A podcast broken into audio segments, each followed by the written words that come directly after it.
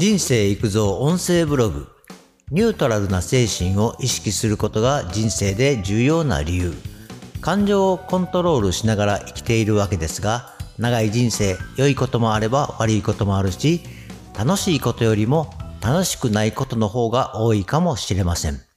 感情を動かす原因として、心よい、不快、中立、ニュートラルの3種類でざっくり分けてみましょう。感情イコール精神の現れと思ってください。人生でニュートラルな精神状態の時って意外と少ないかもしれませんよ。ということで、ニュートラルな精神状態は意識して訓練することから始める。仏様とか人生を達観された人ならば、もしかしたらいつも心はニュートラルかもしれません。座禅を組んだり瞑想すると脳がすっきりするとか、もやもやしたものが吹き飛んだとか、そういうことは確かにありますね。最初に仏様や人生を達観した人なんて言いましたが、計り知れない教えを請うて導かれてきた人ならばこそ、何かあるたびにわざわざ座禅や瞑想をせずとも精神状態はニュートラルではないかということです。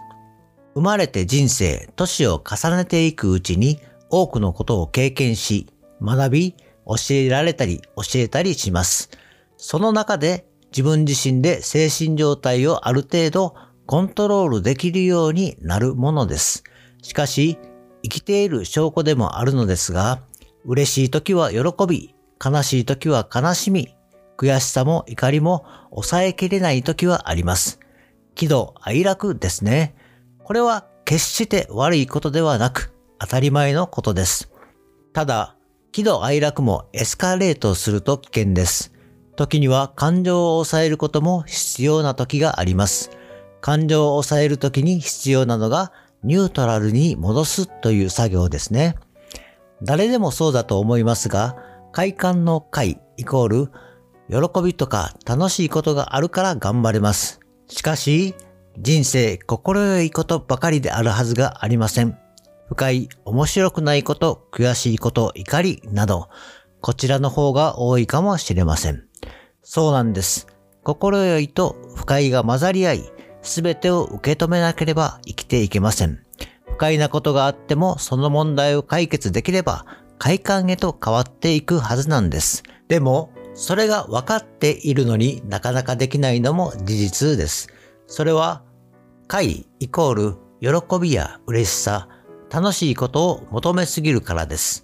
快感を求めれば求めるほど、不快であった時の精神動態はとても苦しくなります。そうなると、コントロールが効かなくなり危険であるということです。つまり、まずは快感を求めすぎないことです。そして快感は求めるものでなく、何かの行動の後についてくるおまけみたいなものだと思うことです。そういった考え方というより、精神状態を常に保つための訓練がニュートラルイコール中立の感情になる訓練です。訓練といっても難しくありません。心よいことを求めすぎないこと。不快は自分自身が生きていくための糧である。そう考えることから始めるだけです。日々、忙しい時間に追われていて、一人でゆっくり瞑想なんてしている暇がないかもしれません。1日5分ぐらいでいいと思います。入浴中でもいいし、寝る時でもいいのです。意識して、自分自身の潜在意識に、自分は心穏やかで、いつもニュートラルになれるんだ。そのような言葉を見つけて言い続けるだけです。毎日5分でいいと思います。そうすれば、拙速に感情を動かされる時が来ても、数秒の間が必ずできます。つまり、正しい判断が常に行えるようになります。まずはニュートラルに戻ってから、快感なのか不快なのか、その判断ができるようになります。次に、ニュートラルな精神状態になることで最も大きなメリット。ニュートラルな精神状態になることによって冷静な判断ができる。冷静な行動ができる。この冷静というのが大きなメリットだと思います。先ほど喜怒哀楽は悪いことでなく良いことだと言いました。喜ぶべき時にあんまり普通の顔をしていると逆にあいつは笑わないやつとか思われて近づきがたい人になってしまいます。実は私もクールと言えば聞こえはいいですが、誕生日などでプレゼントをもらっても喜んではいるんだけど、さほど笑顔を出せない人です。表情を豊かにうまく表現できる人が羨ましいです。ただ、性格上無理に大げさな表情を作っても違和感があります。自然体の自分自身で良いとは思いますが、どちらかというと、心よい時より不快の時の感情のコントロールの方が必要かと思います。特に怒りから恨みに変わった時などは、一度感情をニュートラルにすることは必要です。突発的な事故というか事案の時は特に必要です。何かの拍子に口論になり、その後殴り合いなんてなれば大事ですね。そういう時こそニュートラルになることが重要です。常日頃から先に言ったニュートラルになる訓練をしていると、結構どんな状況にも対応できるはずです。よくあるのが、あの人はいつもピリピリしている。態度も行動もなんか怒っている感じっていう人いますね。そういう人はあまりニュートラルになる訓練はしていません。人は見かけで決めるのはよくありませんが、ニュートラルになる訓練をしていると、普段の顔つきも穏やかになり、行動も冷静になっていくはずです。ただ、逆の人もいます。とても優しい感じで、穏やかで冷静そうな人に限って、キレると恐ろしいという人です。やはり人は見かけだけではわからないということでしょうか。次に、感情のコントロールは動揺した時にも役立つ。ニュートラルな状態にコントロールできれば、最小限の動揺で物事に対処でき、先に進めます。感情をある程度コントロールすることができるようになると、冷静な判断ができ、冷静な行動ができるでしたね。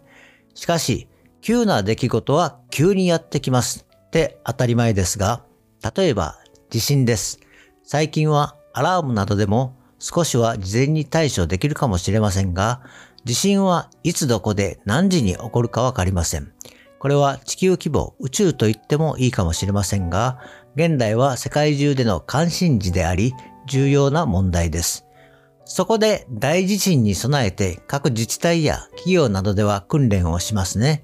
昔からやっていることですが、内容もだんだんと効率よく効果があるものとなってきているようです。つまり訓練です。あくまでも訓練ですから、実際に起きた時はどうなるのか。